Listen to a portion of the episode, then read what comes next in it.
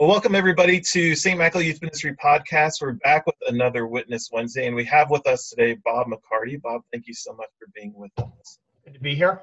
Um, we're super excited to have you with us, and um, I know you, and I've gotten to know you well through um, many national uh, conventions, CYC things like that. Um, but if you wouldn't mind telling our folks who are listening just a little bit about who you are. Yeah, uh, I've been in youth ministry my entire career. It, it goes all the way back to the, my last couple of years of high school and into college. I can explain all that. But um, I spent my whole time, I've been a parish youth minister. I was in the diocesan office for the Archdiocese of Baltimore. And I went from there to the national office, to the National Federation for Catholic Youth Ministry. And I served there as executive director for 19 years. I, I think what's most important, though, is, um, Aaron, is that um, I'm on the parish youth ministry team. I've been on my parish youth ministry team now for, for probably 25 years. And, uh, and I actually chaired the team for quite a long time because I, I really, my ministry is with young people. And so all those other things are great, but my ministry, my direct ministry with young people is really important to me. And, uh, and probably what else is important to know is uh, I'm a grandfather. I have three, I have three grandkids.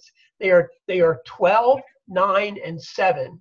And I have to tell you, I, I stay in youth ministry now because I'm developing my own little youth group, you know, my, my, my grandkids. And so that is really important to me. And I, I also think it's fair to mention that I share ministry with my wife, Maggie. Maggie and I have been doing youth ministry together in our parish the, the whole time. Uh, this has just been a, a critical piece of, of what we do. I think of youth ministry, I think of ministry as kind of my return I, it's something I owe the church. It's it's a it's a I'm giving back of my time uh, to the church and especially in my own parish. So I think that's really important. But but I've I've been in all those different roles for youth ministry over all these years. Yeah, and I think I, I personally admire that about you, Bob, and it's one of the things that I've always have kind of looked up to you about is because you've always been there at the parish. You've never gotten away from the kids, and it's not like you're a, a silo in an office of just hey, you know, this is what I'm going to tell folks in the parish to do. But you're in there with junior high kids and high school kids, um, you know, being a part of their lives. Um, wow, I, I think it's really, I, Aaron, I have a belief that I think, um, I think young people reinvent themselves every three or four years. And, and sometimes the changes are subtle and sometimes they're huge. And, and, and for instance, I think in the midst of this pandemic, I think this is going to be a very significant shift in young people and in church and how we do youth ministry. So, um, you, if you don't have a tolerance for chaos, this is not the right time to be in youth ministry in the church. I'm serious about that. Yeah. This is probably one of the most chaotic times we've experienced in Catholic youth ministry. Absolutely, absolutely. Yeah, I, I know from the parish level, we're we're definitely feeling that. And uh, speaking of chaos, I think one of the first, my first memories of you it's coming down from the rafters at a big stadium at NCYC, um, rappelling from the rafters. I can remember thinking to myself, who is this guy? it, it's true. It is true. It was a 140 foot rappel off that catwalk at the top of the the arena, uh, dropping onto the stage at NCYC. That was hysterical. But you know, but but I, I do want to say that one of my hobbies is rock climbing, and for quite a long time I taught rock climbing. So so I, I have that was not all that unusual. Although dropping into an arena with you know 23 or 24,000 young people, uh, that was unusual. So sure. yeah, it was that was terrific. I can only imagine. I, I know you had mentioned. I know you know you and Maggie um, doing ministry together uh, for so long. But what was your call to ministry? How did you get involved um, in youth ministry to begin with?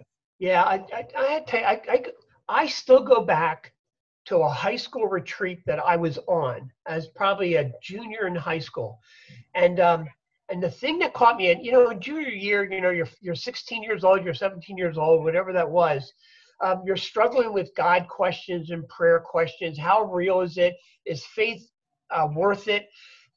And I can remember on that retreat, Aaron, it was so clear that the director of the retreat used this phrase, and he said, he said, whether one has known God is tested by one question and one question only How deeply have you loved? For God is love. He was quoting right out of the first letter of John in the New Testament. I, di- I didn't know that at the time, but but God is love. That that was so helpful for me as as a young person trying to image this whole God thing. When I realized that every time, every time we love and every time we experience love, we are we are touching God. We are touching the holy, mystery, transcendent. And I kept thinking, wow, I I want to be able to offer this to others. And then and then Aaron, it got coupled. Here I am on this retreat, and I hear about that God is love, and okay, all right, I get that. But the second thing that happened in my high school and in my into my college career was involved in very serious service opportunities. I'm a Philadelphia boy. I grew up in Philly, and uh, being involved in very serious, life-changing service opportunities in the city. Um, that said to me that any relationship with God has to be lived out in a relationship with others.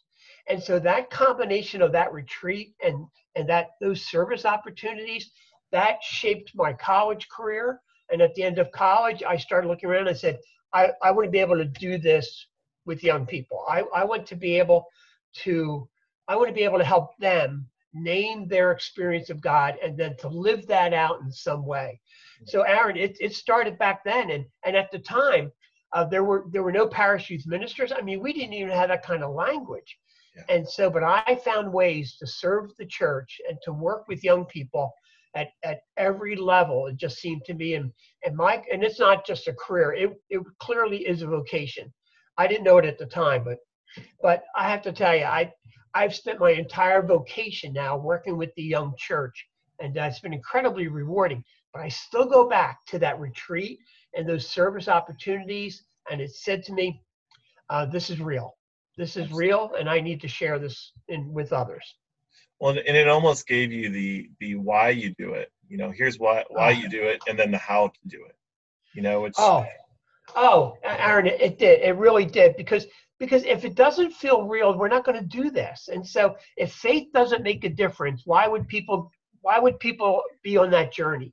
If Jesus doesn't make a difference, why do people want to hear about him? Mm-hmm. And so, and I'm convinced that people people don't want to hear about someone they've never encountered.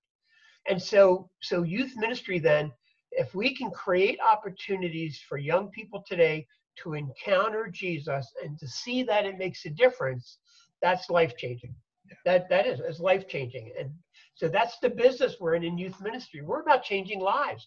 How cool is that? I mean, what Absolutely. what a great vocation to be part of. We're changing Absolutely. lives. Absolutely, yeah. And I think you know, and, and, mission trips for so many of us in ministry and and uh, are have been so instrumental in changing who we are. I think because they give us those authentic moments of of the mountaintop, right? Those authentic moments where we can really see God's love in action. I always ask our young people when we're on mission, um, where did you see God today? And I love that question because everybody finds Him differently um, throughout the day. I just I just found this quote and I, am holding on to it. Um, the quote says that justice is the public face of love. Justice is the public face of love. And, and so I think about that, that justice is love in action. So if God is love, then justice is living that out. Absolutely. Justice is being God in the flesh for others, especially for the for the marginalized, for the poor, for the oppressed, for the lonely. Every every time we engage in works of justice and service, we are we are reflecting God back to him. Mother Teresa said that service is the rent we pay for living on the earth. And I thought, what a great image. You know, we're given the earth as a gift. We're giving life as a gift service is the rent we pay for that gift. And and so I, I am really a, an advocate for how we combine um, faith and prayer. How do you combine that with action? And so I think there are the two pillars of what it means today uh, to be a follower of Jesus, to be a disciple. How do I how do I enter into a more a, a better relationship with Jesus? How does that happen? How do I live that out in service to others? Yeah. Absolutely. Absolutely, yeah, and and I think that's why so many of us uh, connect through that serving of one another and through being the church and and really seeing the church alive and well Um, I think for me, one of the that's one of the hardest things about this summer is we had to cancel our mission work and our service work here in town, and um, I always love seeing that love put into action. We actually call the program "Love in Action." Um, yeah, um, and so uh, it's it's definitely a big piece of who we are. And one of the things I love about our Catholic faith is that it's not just a suggestion. Like Pope Francis doesn't say, "Oh, it'd be nice if you serve the poor," but you know, Jesus Himself said, "Look, go out and do this. You need to do this. It's a part of uh, a basic core understanding to be Christian." Yeah. Be wow! Wow! Mm-hmm. Um, I know you mentioned the passage from John, uh, but do you have a favorite scripture passage that you usually share with us? Yeah, Aaron, I actually have several, but um, but I picked out two. I picked out one from the New Testament, one from the Old Testament. The Old Testament one, it's from the book of Micah. Micah was a, a prophet, and, and, the cool thing about prophets is that they don't set out to be prophets. You know, Micah never intended to be a prophet. He was a farmer. He never intended to be a prophet, um, but he found himself answering God's call to challenge the authorities. And so but my, my favorite passage in Micah is chapter 6, verse 8. He says, What are we called? What does God require? And, and it's, it's short and sweet, but it's clear. What does God require? Only this, only this to act justly, love tenderly, walk humbly with your God. And I thought, if, if you're looking for a job description for a discipleship, act justly, love tenderly, walk humbly. I thought, wow. And so the first time I was introduced to that passage, I thought, yeah, this this this gives me a handle on what, we're what God is calling us to. Here's what it means to be a, a disciple. But then I, I, couple that for me um, and with the with a New Testament reading from Luke. And and this is part of one of the things I do on the side is I I teach college. I mm-hmm. teach a couple uh, youth ministry courses at Catholic University, and I teach at the University of Dallas. And by and the passage I use to frame that that course is from Luke chapter four, where Jesus announces the reign of God. Um, it's a little bit more theoretical, but but in order to understand Jesus, you have to understand his pronouncement of the reign of God. Jesus is saying that the reign of God is here now. And how do we know that? I mean, and that's what the rest of the gospel talks about. How do you know the reign of God is here?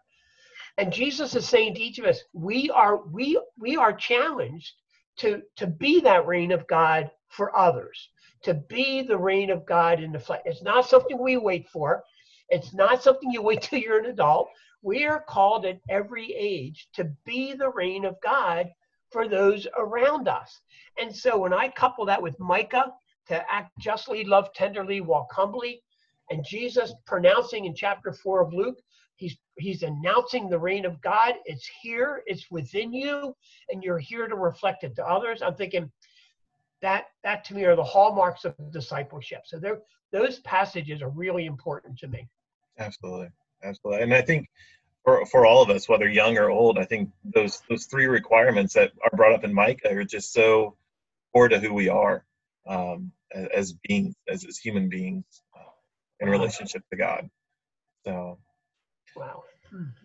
Who is um, thinking back on kind of your faith journey? Who is it um, that you kind of looked up to in your faith life, and and what was it about them that made you think they've got it? you know there's somebody yeah. that I want to be like. This is fascinating, um, Aaron. I the first thing I want to first person I want to talk about is is my dad. Mm-hmm. My dad and, and my dad was not a churchgoer and he didn't talk about faith. I mean, really, it's really, but my dad was a remarkable man because he was all about service to the community. Uh, here's my dad who who never completed high school, but yet in, in where we were growing up my dad uh, was a volunteer fireman he, he and his friends created a fire department for our local small town outside of philadelphia because we didn't have one my dad was all about community service for his entire life. And i i saw that he was my my example for what it means to be a service to others he just he just did it he did service And so uh, I, I've often thought about Mother Teresa's quote about service is the rent we pay. My dad, when he, my dad died, um, he didn't know anything. He didn't know anything. He he was a person of service. And then when I, when I think about about faith people, um, I think of friends. I have these two friends, um, Jean and Ann. They don't know each other, but Jean and Ann uh, are still close friends of mine, and they've been friends of mine for well, Ann for 40 years, and and and Jean for 30 years. These these two women, they have a depth of spirituality. They have such trust in Jesus that is lived out in service to the marginalized. These women have committed their life to service with the poor, with the oppressed, and with the marginalized. Um, I I am so impressed by how they live, what they do, how they make decisions, and, and their their service. I mean, they are the face of God for those people, but they're so gentle about it. They're so unassuming. They're so humble about the service they do for others that Aaron, I, I tell you, I, I, look at them and I go, wow, uh, I, I wish I had that depth that they have that trust in Jesus, that this is what we're called to do, and then they just go. And, and they're both parents. In fact, Ann's now a grandparent. She's a uh, elementary school, uh, a Catholic elementary school principal now, but their lives are are committed to the poor, to the marginalized. It's amazing to me. It is. But I count those two as yeah. being so very, very important for me. Yeah. Really. I love that question because I, I it's it's become very glaringly obvious to me over the past i think this is like week 17 or 18 of doing witness wednesdays and it's always folks who are living every day-to-day life you know it's it, very rarely have we gotten oh pope francis or mother teresa. Now those folks are influential and are folks we look up to but um, personally i think so often we just need those folks in our lives and i would i would challenge the folks who are listening to think about who it is in their life. You know who are those faith leaders for them that kind of um, uh, they look up to and they they want to aspire to be hopefully like have you ever, i mean have you ever thought about this way? It's like I, I would i would say to people today i say who do you know who's joyful instead of saying who do you know who's faith filled because that that may we may that may be a nebulous term but but if i said who are the people in your life who are genuinely joyful I suspect what you find is you find people who have made sense out of God and who are living that out in some way. I think that's what joyful people do. One of one of my other favorite passages from Scripture, you know, it's in John. Um, I, I, think it's John 15, and, and he, Jesus says, um, "I tell you this so that my joy can be in you and your joy can be complete." That's huge. I mean, how do you know faith is working? How joyful are you? And so at, at every age, I mean, I, I look at some of the young people in my parish and I go, that kid has it. You you yep. can see the joy in that kid. Um, I find it in, in my in my friends. I, I look at my, my own grandchildren who are really young, but in their moments of joy, I'm thinking they're they're in touch. They're in touch with God, even if they don't call God that, and and they're not even aware of it. And, and you know, and I hope they hold on to that joy. That's what I hope. I hope they can hold on to that joy uh, for their life because I think it's one of the signs. I think it's one of the clear markers that you have somehow discovered and you've allowed God into your life. How joyful are we? Absolutely. Absolutely. Um, we've talked a lot about folks you know, but is there a certain saint um, or a certain person of faith that you haven't met that you look up to? Yeah, I, I wish um, I would have liked to have met uh, St. Oscar Romero from El Salvador. Um, way back, I, I went to El Salvador in the midst of their civil war. If our if our uh, viewers don't know the history, Salvador was in a in the middle of a, a serious civil war where people were killing each other continually between the government and the peasants. And Romero is the bishop of San Salvador and uh, the archbishop, and he came out in favor of the poor and he preached every day about justice and and and in favor of the marginalized and he was against oppression and um, and he winds up being murdered because of his preaching. He's he's actually shot during mass, um, and he was shot and killed. I I sat in his chapel, and Aaron, I, I tell you, when you talk about holy ground, sitting in Romero's chapel, and and the way that he was killed, uh, it's a small chapel, and the car pulled up right outside the chapel, and they had a, a clear view right down the aisle to the altar and the rifleman just leaned out the window or the right and, and shot and killed Romero. So I sat in his chapel. I I I did a pilgrimage to his tomb. I saw his bedroom where he has his blood-stained uh, vestments are still there. Romero's commitment to the poor. He was a man of great of great joy, a man of great faith, and a man of great courage. Um, and could continue. I would I would like to have known him. I've known about him. I've seen it. That is somebody I think I would have liked to have met. I would have liked to have heard. I would like to have heard his vision uh, in his words. Yeah. So I hold on to that one. I do. I hold on to Oscar Romero. Yeah, he's he's one of my favorites, and I, I love one of my favorite parts about his story is the fact that when they put him in place, they thought, here's a guy that's going to just be a yes man, right? Somebody that we can just tell what to do, and and God said, mm, no, I don't think so.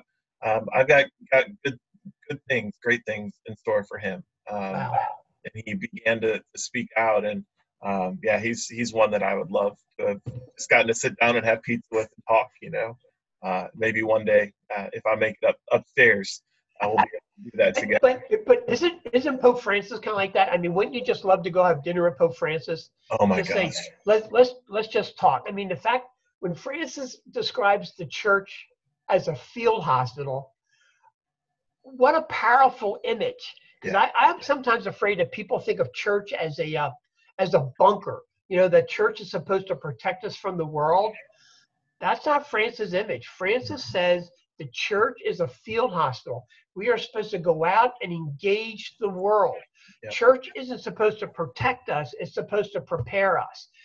I love that image of church that we would go out because because that's what justice and service is. You know, youth ministry is not about bringing young people just to our parish. It's about preparing them to go out and change the world. It's a very different image. I, I think France. I think he's so bold about that that we're supposed to go to the margins, go to the margins. That that's where Jesus would be. That's where we're supposed to be. I'm thinking, yeah. all right, I'm, I'm there. Got me convinced. absolutely, absolutely. Yeah, I, I would love to be able to sit and pick his brain sometime, just to be in his presence. I think.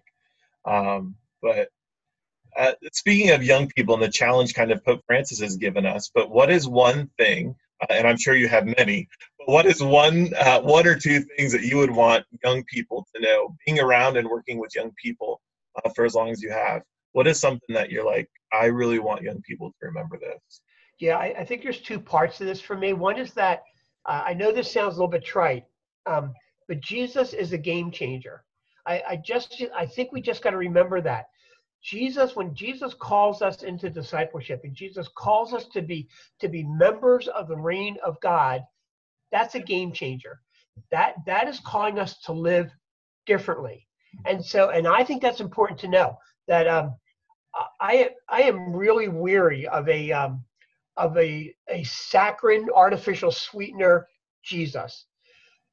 Jesus suffers and dies. Jesus challenged people. Jesus was prophetic. Jesus irritated people because Jesus was continually about the will of the Father we're called to be the same. So Jesus is a game changer, and the decision to follow Jesus should never be taken lightly. That has got to be given serious consideration because it changes your life when you decide to do that.